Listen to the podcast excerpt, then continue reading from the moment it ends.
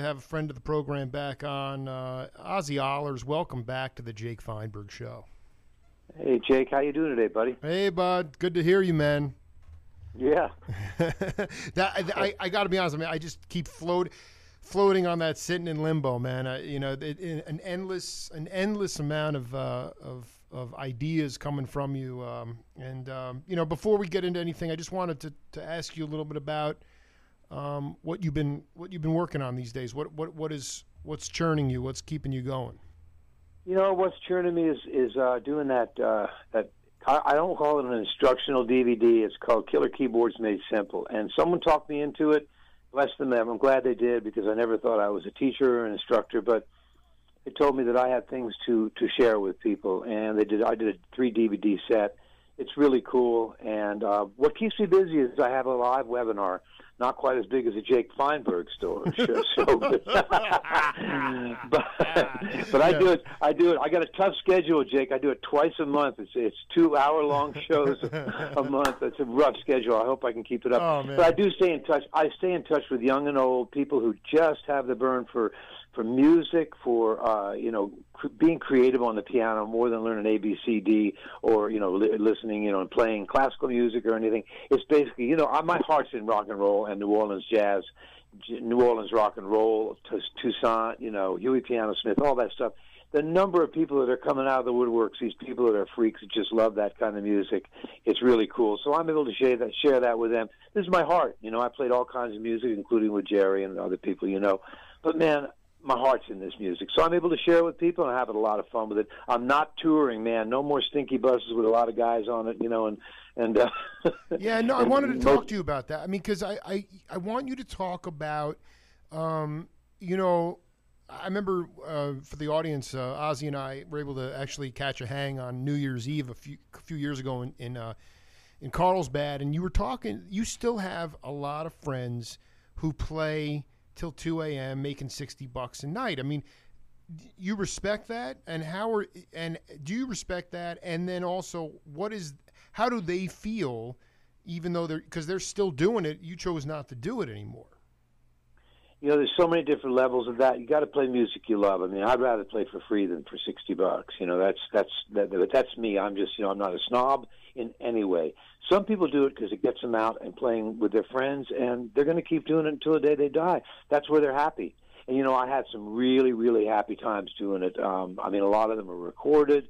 A lot of moments uh, on tours that you know, I, I I'd never give up, but the idea of playing in a club situation late at night, I lost a taste for that at about 50 years old, and um, you know, I just can't imagine. But I respect the guys that are still doing it because I can still see some friends. I can still see a, a couple friends down here in San Diego. Um, Greg Douglas is still playing down here, one of the great, great guitar players. Steve Miller, and um, he was a great Bay Area guitar player and he plays down here not because he has to, it's because he wants to, man. And I go out and see him once in a while out at the airport. There's a place out there. He plays outside, and it's really cool. Yeah, people who still love doing it, I, I applaud them. I just feel like I used up all, you know, I used up all my drink tickets and all my Was all Greg- my time on stage. Was Greg was Greg in uh, Country Weather? What what band was he in uh, up there in the Bay Area? Got me. He was probably he played with almost everybody I worked with. I, I did an album. Uh, I was one of the guys from the Byrds, uh, Gene Clark. I did his album, and Greg and I did that together. Uh, God, there had to be two or three other projects. Um, yeah, Joe Satriani was uh, involved in one. So that was a fun project called the uh, the Mendocino All Stars. What a band! Wow. it had it had some, you know, it had a life of about six months. John Barbata on drums. He put it together. He was the brains behind it. What a great guy, John from Turtles. From uh, Dude, I still, I mean, dude, he was my, I mean, I, I still Nash need to get to that cat. I mean, I need to talk. Oh, you haven't gotten to Barbata yet? No, I mean, I, I mean, I mean, no, I mean, there's just so many. You know, it's an endless well, uh, Ozzie, and I just, I respect. I mean, it's it's an endless I'm well. glad you said well because it goes it goes deep, man. It goes real, real deep. I, you know, I wanted. Can you just talk about, um, uh, for younger cats out there who are taking an approach in this bottom line society that we're in now? It's a a pay to play. Uh, there's lack of venues. I mean, yeah, I know you you stopped playing the the bar gigs and, and rightfully so, the tours and things like that. But the other component of it is that your dad was a was a was a um, uh, a milk and eggs bread kind of guy. He never uh, appreciated what you were trying to carve out, um, even at the time, even though you actually could make a career out of it, which you did.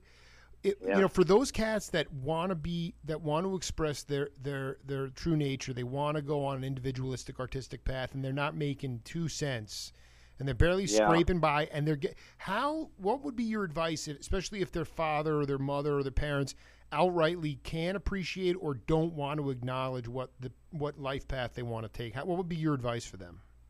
Well, there's a double-edged sword. Back in my day, you know, Yeah. I was the only kid. I was the only 12-year-old with a band. Um, you know, uh, the Wizards and Oz. Before that, Ozzy and the Sonics. You know, I put bands together because that's what I wanted to do. But I was the only one in my junior high school and high school that did it. Now, I mean, everybody has a band. I mean, I don't know anybody who doesn't have somebody know, you know, in the family who has two or three CDs out there, which is fine. But that just makes it okay. So, it, was it easier back then? No, because I had to get to the record companies, and you really had to. You had to go through business people to get there. Now you can skirt the whole thing. You can get you know a million hits on YouTube. So I'll see you. You know, you'll be on the spring tour. You know, people want to see you. How do you do it? Well, first off, you got to have a passion for it. You got to get up early in the morning and stay up late at night. If you don't love it, it's it's not a you know it's not a nine to five job, and it's definitely not an hour a day. I mean, it's like all you want to do. I remember that. That's all I saw. That's all I cared about, and that's that was it. That was my focus. It was my dream, and uh, I got to live my dream. I am very grateful for that. And now in my older years, I got to tell you, uh, meeting the people that I, you know, I, mean, I, got to, I got to go to this because you and I should talk about this sometime. Yeah. Going to New Orleans and hooking up with people like Jon Cleary and um, uh, people, uh, uh, Allen Toussaint, who just died. He gave me a tro- trove of music, and uh, and there's so much in in the New Orleans music scene that is like beyond deep. It's like if I feel that's where rock and roll came from. I know that it was rockabilly, and I know there was Big Joe Turner. But boy, when when New Orleans rocked it, it was different. So I, I just Well, I want you to know. I, let's this in my unpack. Let's unpack that because I've been searching for the seeds and the genesis of jazz, and I think I think that that that, that that's one of the bastions and original areas of, of river music, jazz music. But talk about the rock and roll component. I think it's really fascinating, and also talk about your relationship with uh, the great, the late great Allen Toussaint. Toussaint. Yeah. Well, it was a very short-lived, very uh, brief meeting. Uh, I was put together with him down at one of the uh, French Quarter Fests down there, getting to meet the guy and talk to him. And what a gentleman he is, and you know he's the kind of guy. You know, like you talk to BB King or you say to Chuck Berry or something like that. Oh man, I grew up with your music. It's all you know. I, you know, you can't, you couldn't spill out in twelve hours what it meant to you. You know, and they, oh, thanks a lot. Like Allen Toussaint looked at me, and goes, well, thank you. You know, that really means a lot to me. Because I mean, I, I I looked at 45 records when I was a kid, and I noticed there was a guy, you know, every down at the bottom of Sea Cruise, at the bottom of Oop Oop Doo, all these things were always named Toussaint. Toussaint. It looked like Toussaint, Toussaint. And I went, who is this guy, man? Cato, Ernie you know, mother-in-law. Who is this guy, Toussaint?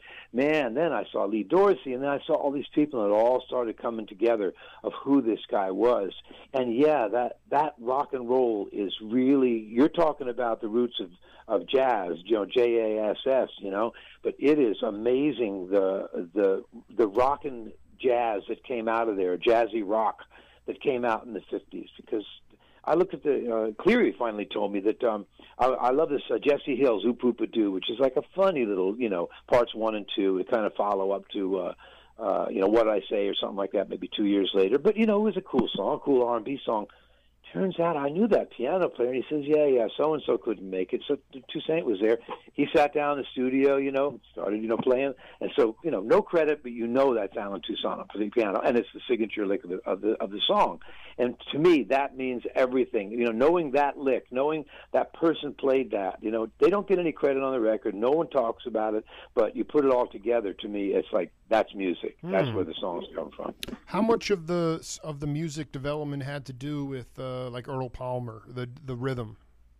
Well, you know, he he was, uh, you know, he a god in that kind of music. Well, but you know, he's. you- I mean, you- I'm not talking about you know the L.A. studio scene. I mean when he was with Yeah. Woodshedding in uh, in New Orleans. Yeah, Yeah, but I mean, he was learning. I mean, that's that's all you can say is he's you know these people are really great pianos, pianists, and and, and they, uh, you know, they give to one another. Ronnie Barron uh, learned at the at the at the uh, at the foot of, of Mac Rebennack, you know, uh, mm-hmm. uh, Dr. John, and these people, you know, how, how do you how do you say, you know, what what did they give to the music? Well, just listen to all the sessions they were on, listen to the tours they played.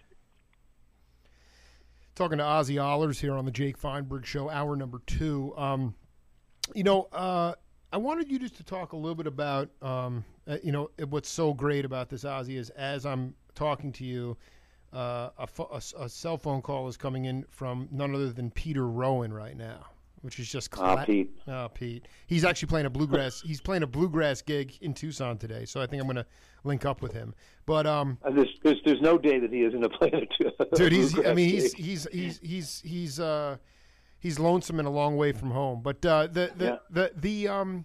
I wanted you to talk about you. You have a way of playing. We broke this down earlier, uh, where you really got off on going to Small's Paradise, you would see guys like Jimmy Smith. They they they they they'd play a note. They'd want you to dig it. They'd play it again. If you still didn't get it, they'd play it again. But right. I want you to talk a little bit about your concept of perfection. I I, I tend to, I I see today in music, not the fact aside from the fact that it's just you know sit down music and. Uh, it, it can be very formulaic, and people are just sort of watching. Um, but I'd like you to talk about your concept of perfection because a lot of times I feel like in certain types of improvisational music, a flub or a little mistake can actually lead to seven and a half minutes of, of constant creation. And I wanted you to talk about your view on perfection as opposed to imperfection in music. Well, if imperfection is an art, I am. I'm the I'm the Da Vinci baby. if, you, if you don't get the first, you know, if you don't get my mistake one or two times, maybe the third time it'll sound good. Well, that's I, in uh, limbo. That I mean, what I'm saying is that maybe maybe you maybe you hit one wrong. We came in with that that Passaic, New Jersey show from 80 mm-hmm. and maybe you made one maybe you hit one one clunker but th- i mean dude you went off i mean i understand that that was the band it was but man it just rolled but in truth yeah. i mean can, because i think people are hung up a lot on trying to play technically perfect and I don't. Well, yeah, go ahead. Yeah, yeah, yeah. Perfect. Okay. Well, there is there is no perfect. I mean, I can tell you what perfect is. It's you know Ray Charles doing "Tell the Truth." Uh, you know, at a live uh, rally in Atlanta, Atlanta, Georgia, in 1960. Oh. I mean, his his voice, his his delivery of that song is my perfection. Okay, but that's someone else who go, well, you know, it doesn't sound like that to me. Mine is Bela Bartok doing this. You know, everybody's perception of what it is. But you know, nowadays, uh, nowadays, I don't know what to say. That I mean, country music is perfect. Okay, that it is. They are perfecting that. They were the ones that were hard on Beat Detective. They were the ones that were hard on, uh, you know, uh, absolute perfect tonality. Every note is tuned. Every slide is tuned, you know, digitally. So if that's perfect, I mean, a lot of the stuff that's coming out now, if, if it's not grunge or real, true, in, even indie rock is a lot of folk, but um, you know, it's just recreating the old hits and and making them just sound a little better, a little tighter. And is there perfection? I don't know. For me, the perfection is is the first time it's created, the first time you know James Brown screamed, you know, on a recording, you know, in, in Licking Stick or something like that. You know, to me, that that's who's going to do that again? Who's going to do that the first time? Who's going to who's going to be Little Richard? Being Little Richard. You know what I mean? Who would have thunk that up?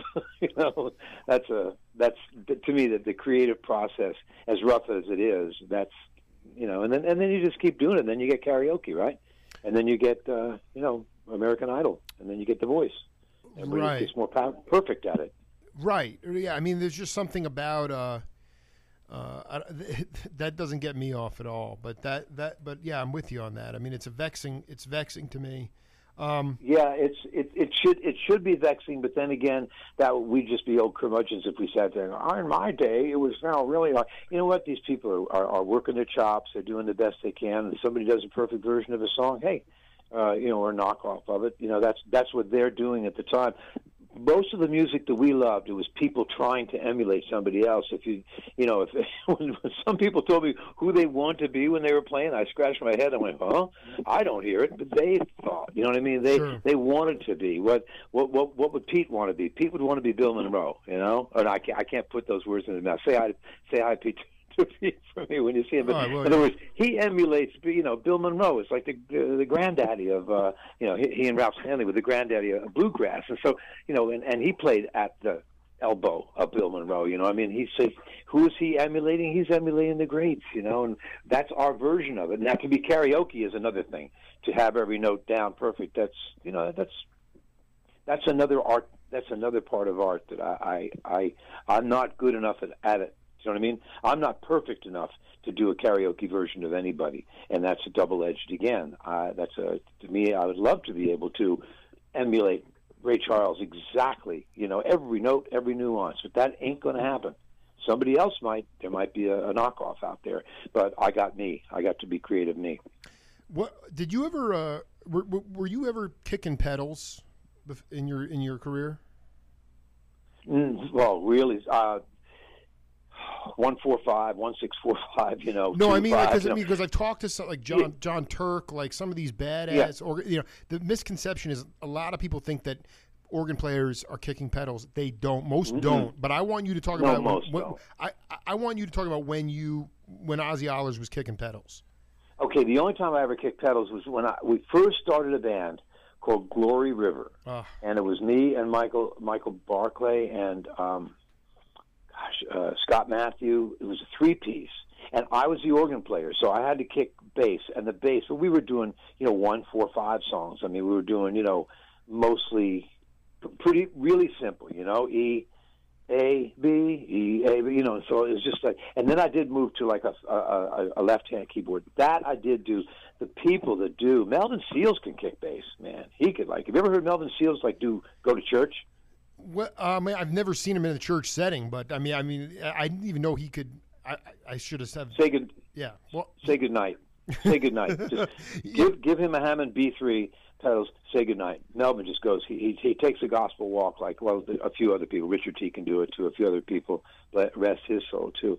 But um, no, I never really kicked pedals that much. The guys I you know that I listened to um, did. Jimmy Smith. Jimmy Smith did. he did because it was always it was always Quentin Warren on guitar and Donald Bailey on drum. I mean, he didn't have a bass yeah. player. Mel Mel Mel Rhines or whatever his name was with uh, with uh, Wes Montgomery kick pedal. He's like, have you ever heard Besame Mucho? Yeah. It's a oh god, what a what a track that is. I'm just wondering know? if Shirley Scott kick pedals too. I mean, the, this is what I Yeah. this is. I mean, that's the the other component to it is, um, you know, I mean, you know, I remember talking to Densmore about uh, Soft Parade and uh, that the, the Doors album, and and you know, Manzarek was not getting enough punch off the the bass pedals, and and so they brought in guys like Harvey Brooks to play bass. I mean, did, Yeah. did- that was that that was the natural evolution in the sense that you know people were playing bass off that, and then eventually it just was not thumping enough. They had to bring in the electric. Yeah, yeah, yeah. There was an organ player. Oh God, he ended up living in Mill Valley. Oh, do you know what I mean? It's a five, four, one. So always played at the Fillmore, anyways. And he had a drummer named Frosty. He played. He Oh, Lee Michaels. Lee Michaels. Lee Michaels. There you go. That's Oh, the guy. Frosty, man. Where's Frosty? Yeah, I don't know, man. All these names, these people. I, I love Where are they? I know. Where are they? Yeah. I'm tracking them down. Don't worry. I'm tracking them all down. Hey, one I got who was this? This uh, Ron Carter was asked. I, I probably have might have a few of these exact words, but some jazz interviewer asked Ron Carter who his favorite bass player was, and he said Richard Groove Holmes. Exactly. No, no. He that, he he said. Uh, well, oh, no. There's a couple different ones. Uh, it was. Uh, who was it? Or they asked Ray Brown who your favorite bass player was. Ray Brown, that was it. And Thank it you. was, There, it was, it was. Richard Groove Holmes' left hand or something. You know, it was, it was his foot. If you ever heard Misty by, by I mean, I talk about walking. That's that's one of the king of the walking basses right there. He really his right hand was really good. You know, his chords were great, but man, his when he'd walk, you could just listen to that stumble bass. I'd listen to the whole version of Misty and just listen to the way he plays the bass. You know, uh. pretty cool. Yeah, that's that's a, that's an art though, and that's um, that's something because one of my problems was I know I know uh, Steve Winwood plays a little bit of uh, a little bit of pedals when he does stuff when he does Hammond B three by himself. You know, solo stuff. But it, it's tough. You got to always be thinking about it. That's I don't like thinking and uh, left hand is one thing to think about. That's that comes naturally, but um, the the pedal's another whole part of the brain, which um, you know. I also don't fly fish. So That's right. No, and, and, it's fine. I mean, I, I, uh, you know, Ozzy, I just, I, I had an opportunity because I'm working on a, a film documentary on Stan Getz, and uh, and a lot of people don't realize that that he collaborated with uh, Huey Lewis uh, later in his career because Huey's dad was a total uh, big band and bebop jazz yep. fanatic. Um, yep. Can you talk about, uh, you know, he, he wanted me to pass along and say hi to you, but can you talk about uh, Huey Lewis when he was uh, working the the the Ivy League upstate New York circuit and and and the Wizards and Oz were, were were running around too. Can you talk a little bit about your your well, run-ins with him?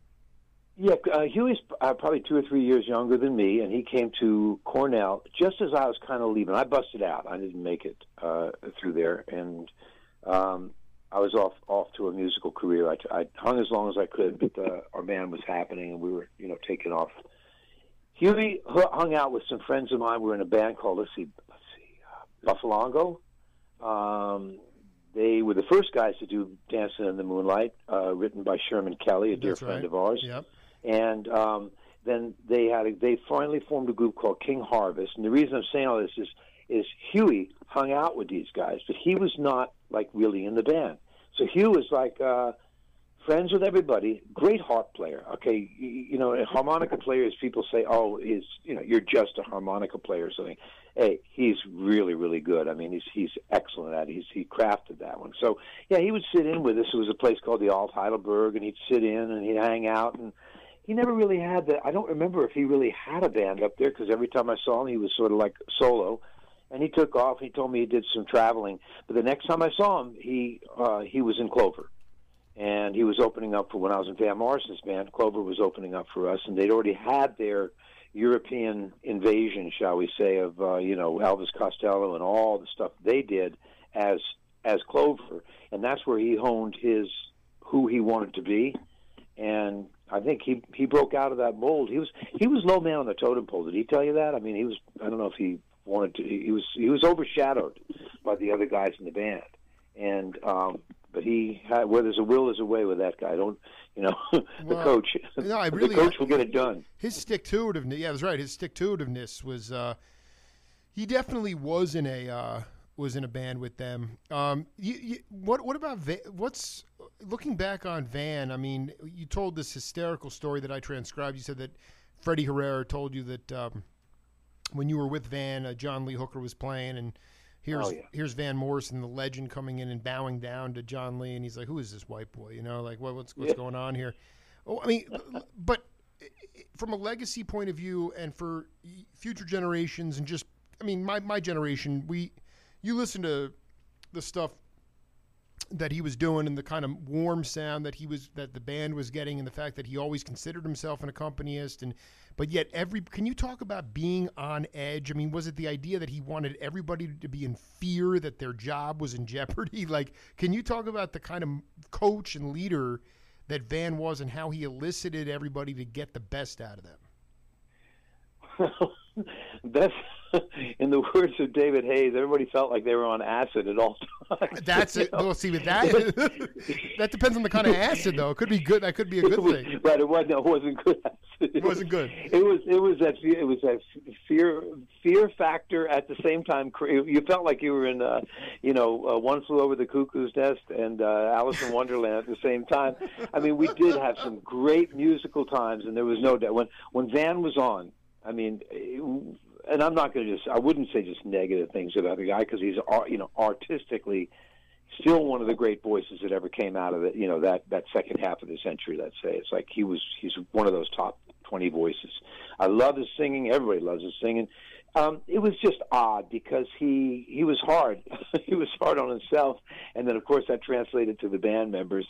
And uh, I have to tell you that uh, it it it was edgy on stage, if nothing else. I mean, when, when you see a guy get fired on the stage, you you it's the fear of your job after that. You know, you go, hmm, well, if he can do that in front of people, imagine what he can do. You know, when we leave. So yeah, and I was, you know, I was twenty, you know, twenty two years old or something, twenty three years old. So you know, everything was about the gig, the next gig. It was like, you know, if the phone didn't ring, you were finished. You know, if the, if the stars didn't call you, if it wasn't, you know, a name calling you you were done. You know, you had to go, you know, hang out with your friends and get your chops back together, and you know, just go play at the Lion's Share at night. You know.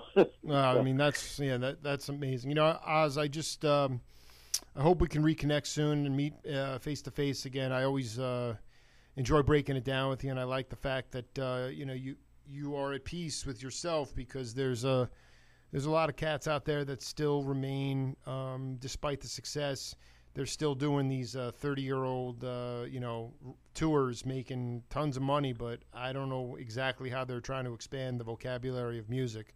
And uh, i'm not sure how they feel about themselves. And i really just appreciate you as a just being a, a great human being and getting the memo. I really appreciate it.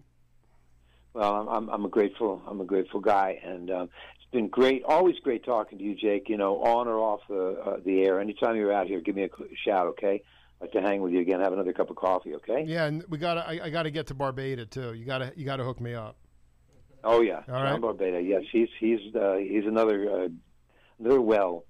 Just, have a great one, Jake. Take care. Good talking to you, buddy. You too, Oz. Be good, brother. Bye. Bye bye. So that was uh, just an interesting show. Uh, in fact, uh, the first guest I was supposed to have was John Perry Barlow, but he, in fact, uh, is still recovering, and uh, we wish him the best. Uh, uh it was uh, Stephen Ferrone seems like five hours ago. Uh, Jerilyn Brandelius just talking, talking, and talking more, and having a ball. And then Ozzie Ahlers to round it off. Uh, what do you think, Ropes? What do you think about that? I'm sorry, you got to get the mic. Mike Roper, my engineer, uh, needs to get his microphone adjusted here as he continues to absorb the, the insanity of the Jake Feinberg show. What do you think of that show, Roper? Oh, that was. Int- I mean, that was just. Uh, I, I don't even know how to explain it. It's one of those where where it's like uh, you know, it's just it came at us and uh, we, you know, you you delivered and and, and it, but it was it was just something that, you know, all three. I think we had a Grateful Dead type vibe there for sure. Um, but it was just unexplainable, kind of, and uh, we just went with the flow, and um, you know, all three guests just, just sort of just I guess quintessential of their time kind of people, and it just it just felt like uh, just one of those authentic shows that uh, you, you, never can really predict, but just just had a blast doing it. So well, I appreciate you being in the engineer, and uh, we'll be back next week. We got uh, some major heavy heavy uh, people uh, veering off into different sectors. a couple of very impassioned people about inner life, and looking forward to that very much. Uh, that's a wrap for the Jake Feinberg Show. I'm sure we'll be back this week during the week.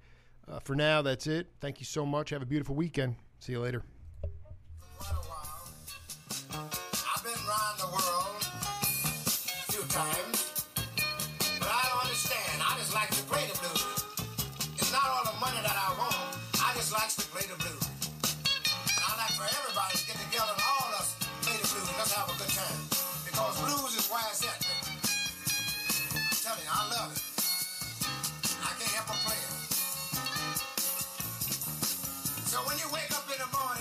Gig.